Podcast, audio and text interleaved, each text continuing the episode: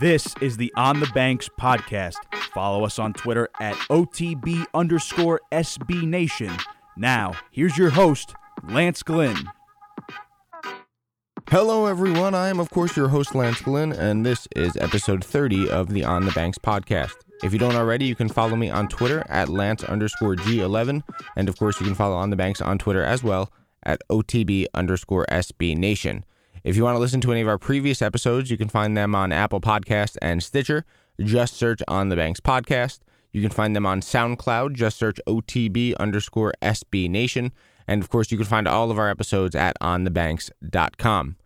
Crazy that winter sports are in the second half of their schedules, and spring sports such as baseball, softball, men's and women's lacrosse, and others are already beginning.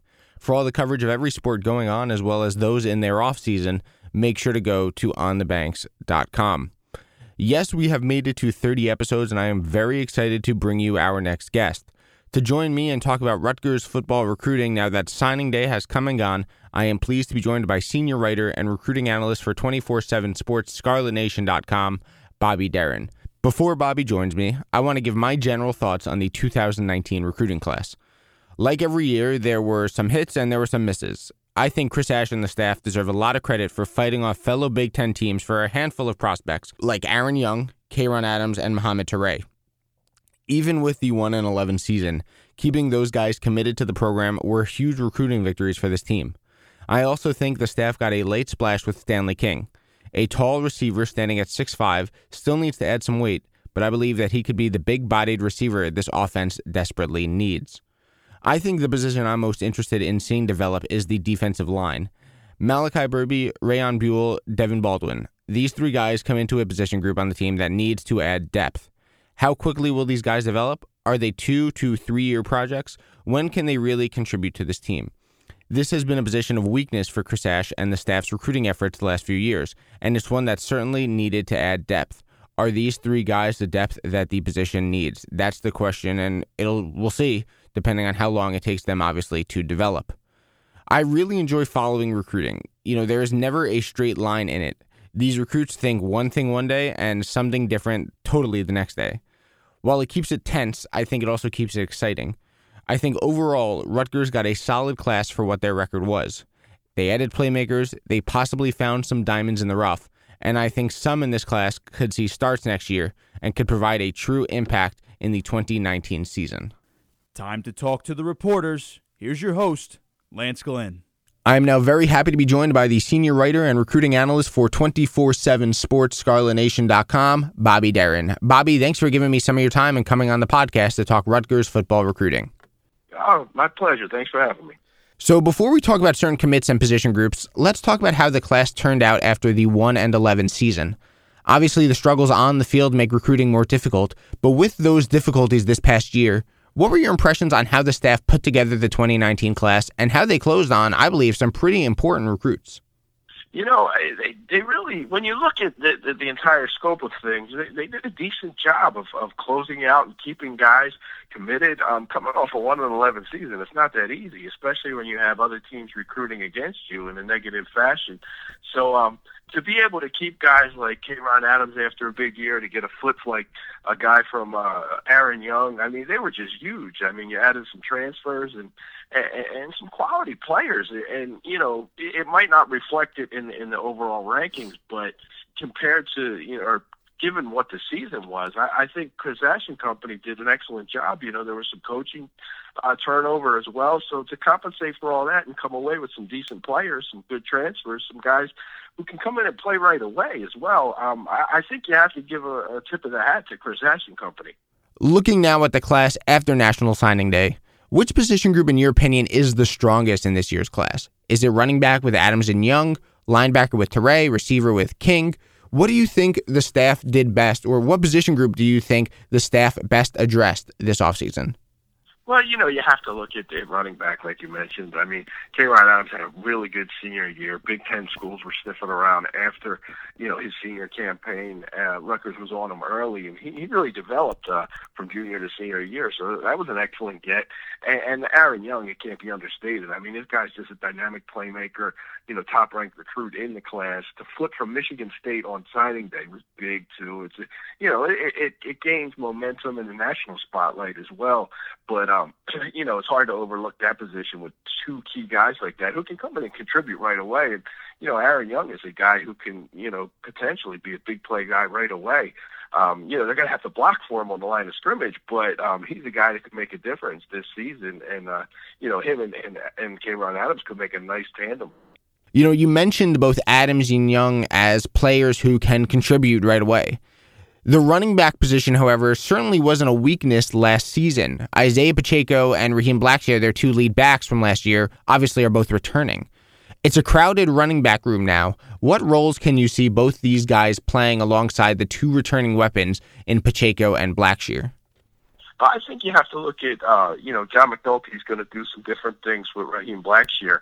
You know, he's not a guy that's going to carry 20 times a game, but he's a guy that can make things happen in space, and I think they're going to have some design plays for him to get outside and utilize him in the passing game because he's one of the better playmakers on an offense that is really short on playmakers. So I think getting those guys will allow McNulty to do a little more with Blackshear.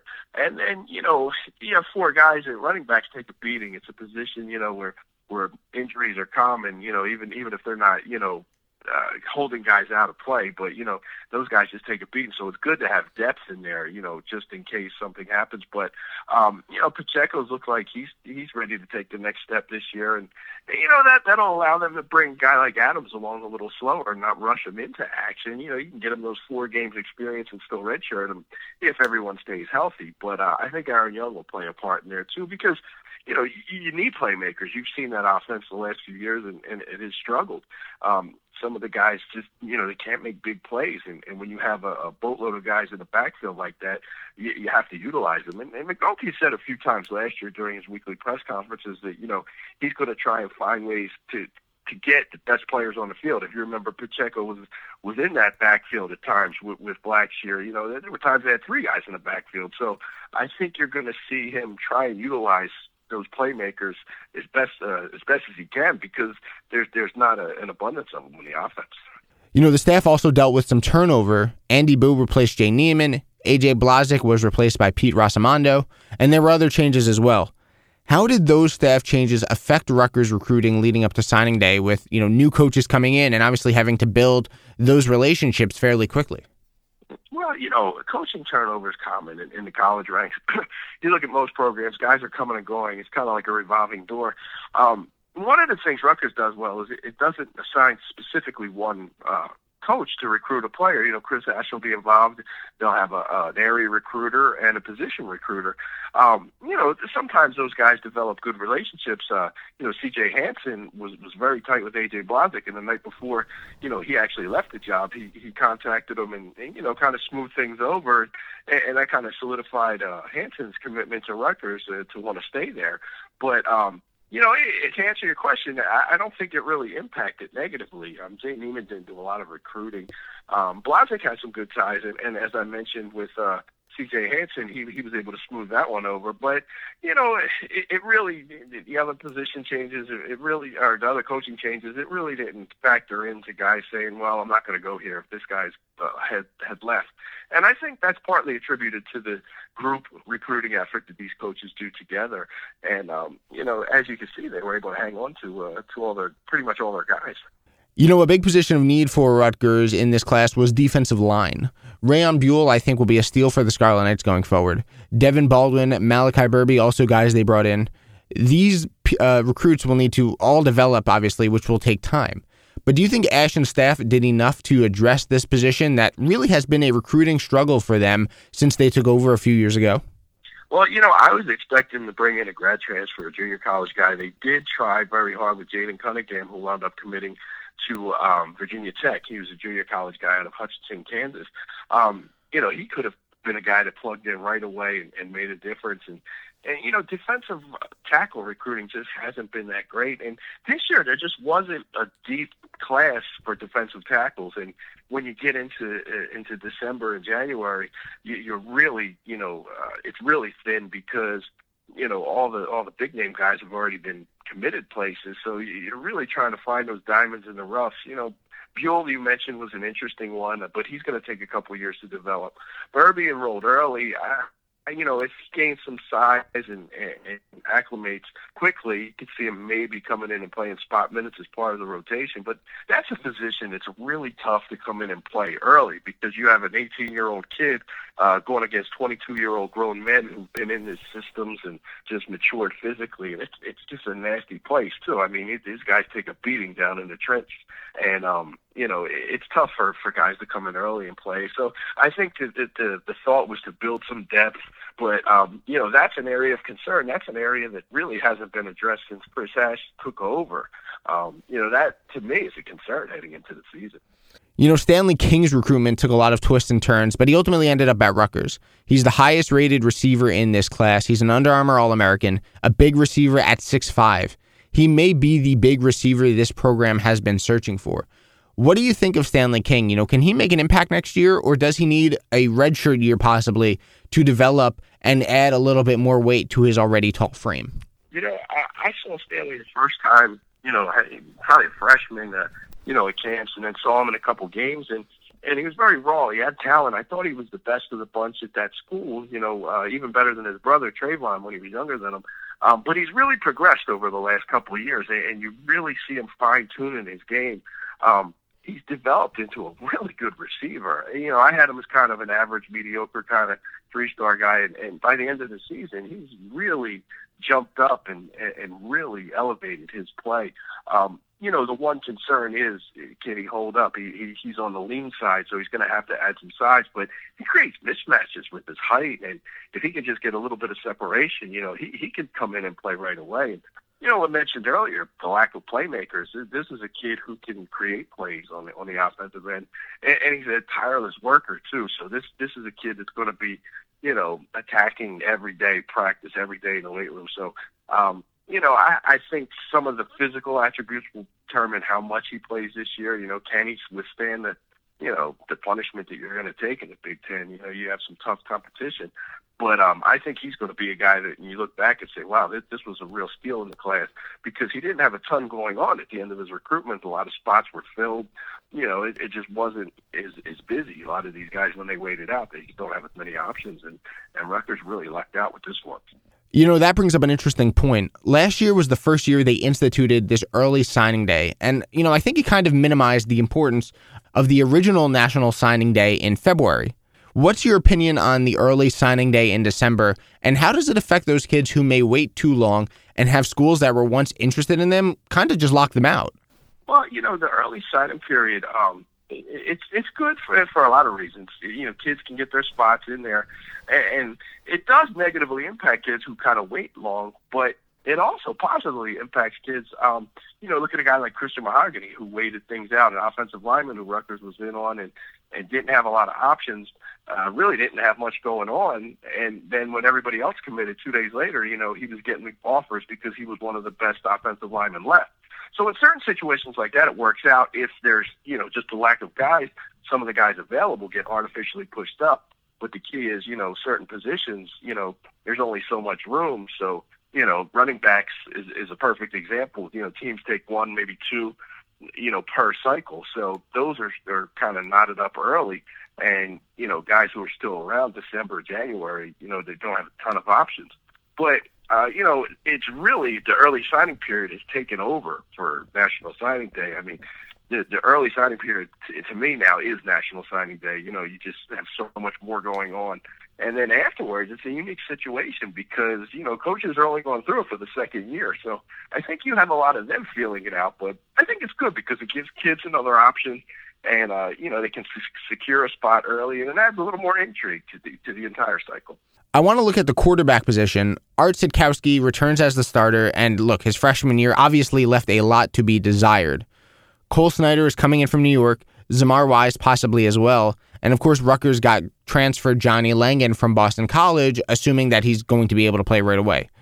Can any of them realistically challenge Art and compete for that starting job, or do you think going forward it's still Art's position to ultimately lose?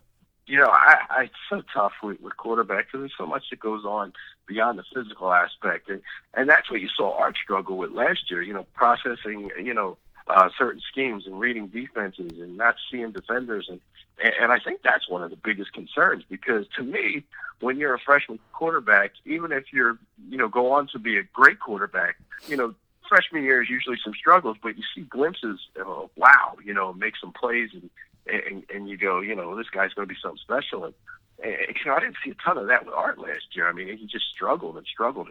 So, I mean, the door is open for someone to come in and take over. It's just so tough for a first-year guy in a new system to understand everything, because everything's coming at him a million miles an hour. I think the one guy you didn't mention, Jonathan Lewis, if he can, you know, get back in the swing of things at the quarterback position, will be an interesting one, because they need him there for depth purposes. You know, went out and recruited Matt Alaimo at the tight end position. He's going to be there with Travis Vogelai. So you have a couple stalwarts there at the tight end position. By the way, I think Alaimo is a steal in the class as well. Highly touted recruit who came in from UCLA as a transfer. But getting back to Jonathan Lewis, I think he's a guy that's going to have to step up and maybe challenge Art a little bit, because it's tough for a first-year guy to come in, learn the system, and like I said, process everything. So, you know, some of those guys are kind of up against it. You know, 9 of the 21 kids either signed right now or committed are from New Jersey, almost half. But it seems like the staff wasn't in tough with many of the top 10 to 15 New Jersey guys as the first signing day came up and as the second signing day came and went. Do you see going forward with many of the top NJ players wanting to leave the state, the staff not necessarily ignoring them, but not pursuing them as heavily because the likelihood they come to Rutgers really isn't all that high? Yeah, I think you hit it right on the head there. I think they're going to recruit them, but they're not going to, you know, put all their eggs in that basket. I mean, last year, if you go back, you know, the early junior days that they had one specifically for the Big North and a lot of the parochial prospects in New Jersey. And you know, it just didn't pan out. A lot of these kids just want to go away. And it seems like the farther you get from Rutgers, sometimes the better the reputation is, you know, academically and so forth. But you get some of those kids from those parochial schools up north, and they just want something different. And, you know, Chris Ash is starting to see that. He said, I can get the same type of talent in a lot of positions elsewhere. You know, I can go to Florida, I can go to Ohio, I can go to Georgia. You know, they're even down South Carolina doing recruiting. So, I mean, he's going to, you know, kind of canvass the country, and that's kind of what he was used to at Ohio State. You know, they recruited nationally. So, you know, he's trying to bring that to Rutgers, and it's almost a necessity, because some of these guys just are not, you know, you know they're not biting, they're not going to Rutgers. So they have to kind of expand their recruiting reach. And I think it's a better move, because I think a lot of New Jersey sometimes gets overrated. So, you know, some of the second-tier guys maybe wouldn't be as highly recruited or rated in other states. So I think moving forward, you'll see them recruit New Jersey, but you're not going to see them prioritize it throughout the whole process and wait on some of these guys who, you know, kind of procrastinate and kind of, you know, are on the fence about things. I think, you know, if they're not in, they're going to say, all right, we're going elsewhere. Looking at this class overall, is there one or two guys you see that weren't heavily recruited that maybe down the road can be diamonds in the rough for this class that can make an impact maybe next year even, or possibly 2 years or 3 years down the road? You know, I always liked Zakudo Igwanagu from Worcester Academy in Massachusetts. Saw him for the first time at the opening, the New York Jets facility at the Nike opening, and really moved well. He's a tall guy, and, you know, for a safety, he was a little too big for a safety, so they're going to try him at linebacker, and I think he fits into that role that Rutgers has at the Sam linebacker, which is kind of part linebacker, part safety. He's a guy that was a little under-recruited, and you don't get a ton of attention up in Massachusetts as football recruits. So he's a guy that I'm really going to keep an eye on, and you know, I think some teams might have dropped the ball on that one, because, you know, he only had, you know, 5-6 offers or whatnot, and it wasn't as busy as of a recruitment as it would have been if he was in another state, say like New Jersey. But he's a guy I would definitely keep an eye on. You know, looking at the offensive line, Jonah Jackson leaves as a graduate transfer, which, you know, can't sugarcoat it, It's a big hit to next year's line, and of course, new offensive line coach Pete Rossomando. They brought in junior college offensive lineman Amari Cooper in this year's class. Should fans expect him to slot into that offensive line opening? You know, is the staff expecting him to ultimately be the one to replace Jonah Jackson on the line? You know, they brought him in to play right away. They didn't bring a junior college guy in for depth. But they're going to use him at a tackle position. They're going to try him at left tackle. But, his assistant coach told me even, he said he's more of a right tackle. He's probably better suited to play that spot. So if that's the case, you can move Kamal Seymour inside, which is probably a truer position for him. But I think, it's going to be interesting to see in spring ball because, Pete Rossomando is going to have a whole different philosophy than A.J. Blazek. So where he sees guys fitting in is going to be different than what we're used to. So it'll be interesting to see where he tries out guys. Now, they're also looking at grad transfer Ryan Alexander with one of the remaining spots left. And he's a guy that Rutgers is really high on. He's a guy transferring from South Alabama could probably come in and start right away. He's only got 1 year, and that's what he's looking to do. So if he would come in, it would be interesting to see him and Cooper kind of hold down those tackle spots. But I think Jonah's a bigger loss than people might think because he was tough on the inside. And in some games, his play might have gotten overlooked because, there were lopsided decisions in some of those games against Big Ten opponents. But he really held his own, and I think you see that by the level of interest that he's receiving as a transfer. There's a bunch of guys in the interior that are going to be battling for spots, and I think if you move Seymour in there, it gets really interesting. But a lot is going to hinge on the play of that offensive line. So, hiring a new offensive line coach is going to be key. And when you look at the end of the season, I think a lot of the offensive performance is going to be dictated by how that O-line fared. Recruiting Florida has really been important for Rutgers in the past, and it seemed like the staff started to put more of an emphasis on the state during this cycle. Receiver Isaiah Washington, safety T.J. Robinson. Do you believe this is going to become a trend for the coaching staff, considering, look, Florida is obviously filled with tons of talent? Yeah, I think they are going to stretch into there. Noah Joseph has some good relationships, recruited Florida when he was with Indiana, and he's been faring well. And it's tough sometimes in Florida because, there's so many schools recruiting it, and you really have to do your homework. And you look at some players, maybe they get a little overrated because they're from Florida. So you really kind of have to do your due diligence. But I do see it as a spot that they will continue to recruit because it's just a hotbed of talent. You can get some quality guys out of there. Sometimes they get overlooked. I mean, it just takes a concerted effort. And when you have a guy like Joseph down there who knows the lay of the land and has a good relationship with the coaches, that could pay off. But I do see them, pushing a little more towards Florida and like I said, beyond the state of New Jersey, because I hate to reiterate it, but if some of these kids just don't want to stay in state, you have to expand your reach. And what better place than Florida? I mean, talent is greatly abundant down there. I want to look at the transfers as well. Johnny Langan, Drew Singleton, Matt Alaimo, Langan from BC, Singleton from Michigan, Alaimo from UCLA. The three of them, three highly rated New Jersey guys that went elsewhere and decided to come back home. Assuming they all receive waivers to play right now, with Singleton and Alaimo specifically, is it right to assume that even if they're not starters heading into the year, they are going to play significant roles, Alaimo offensively and, of course, Singleton defensively? Yeah, you mentioned Alaimo. I like him a lot. I think he's pretty much a borderline four-star recruit. John McNulty loves to use the tight ends. They need tight ends. He's going to play if he gets the waiver. He's going to play quite a bit. There's sets where they use two, sometimes three tight ends at a time, and there just isn't the numbers there. So he's going to be artificially pushed into action, but he could also play. So I think you'll see him get quite a bit of action. And Singleton, the jury's still out on him. I mean, he was the number one rated recruit in New Jersey, top 100 in the country coming out of high school, but had a knee injury his senior year. Didn't play a heck of a lot since then. When he opened up his recruitment as a transfer, there wasn't a ton of interest. So, it's still kind of a wait and see. And if you're playing him at the weak side position, you have Tyshawn Fogg there, who's another former four-star,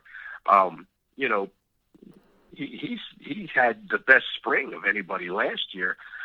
it didn't kind of translate. They were kind of waiting for him to take over for Trevor Morris, but I think he could make a jump this year. But I think if you have both of them and they're both playing well, you can experiment with one of them at the middle linebacker position, because Rutgers did lose out on Juwan Mitchell, who had to go back to junior college.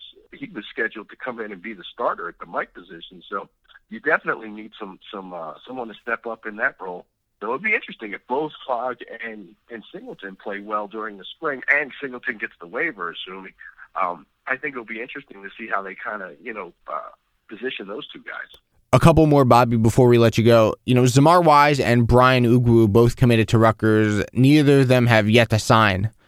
What can fans expect going forward with both of them? And, assuming they eventually arrive at Rutgers, what's kind of going on with both of their situations? And if they were to arrive at Rutgers, what is the plan for both of them going forward?